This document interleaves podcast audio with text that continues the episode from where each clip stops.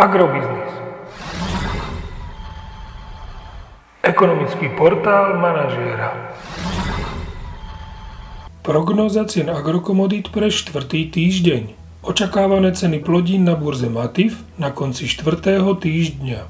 Pšenica 290 až 300 eur za tonu, kukurica 255 až 265 eur za tonu, repka 645 až 675 eur za tonu. Slovenský trh bude zrejme aj tento týždeň čeliť tlaku na pokles cien jatočných ošípaných. Očakávame, že ceny poklesnú do pásma 1,31 až 1,38 eur za kilogram jatočnej hmotnosti. Agromagazín už druhý týždeň nemení svoj odhad nákupných cien surového kravského mlieka na mesiace január až marec.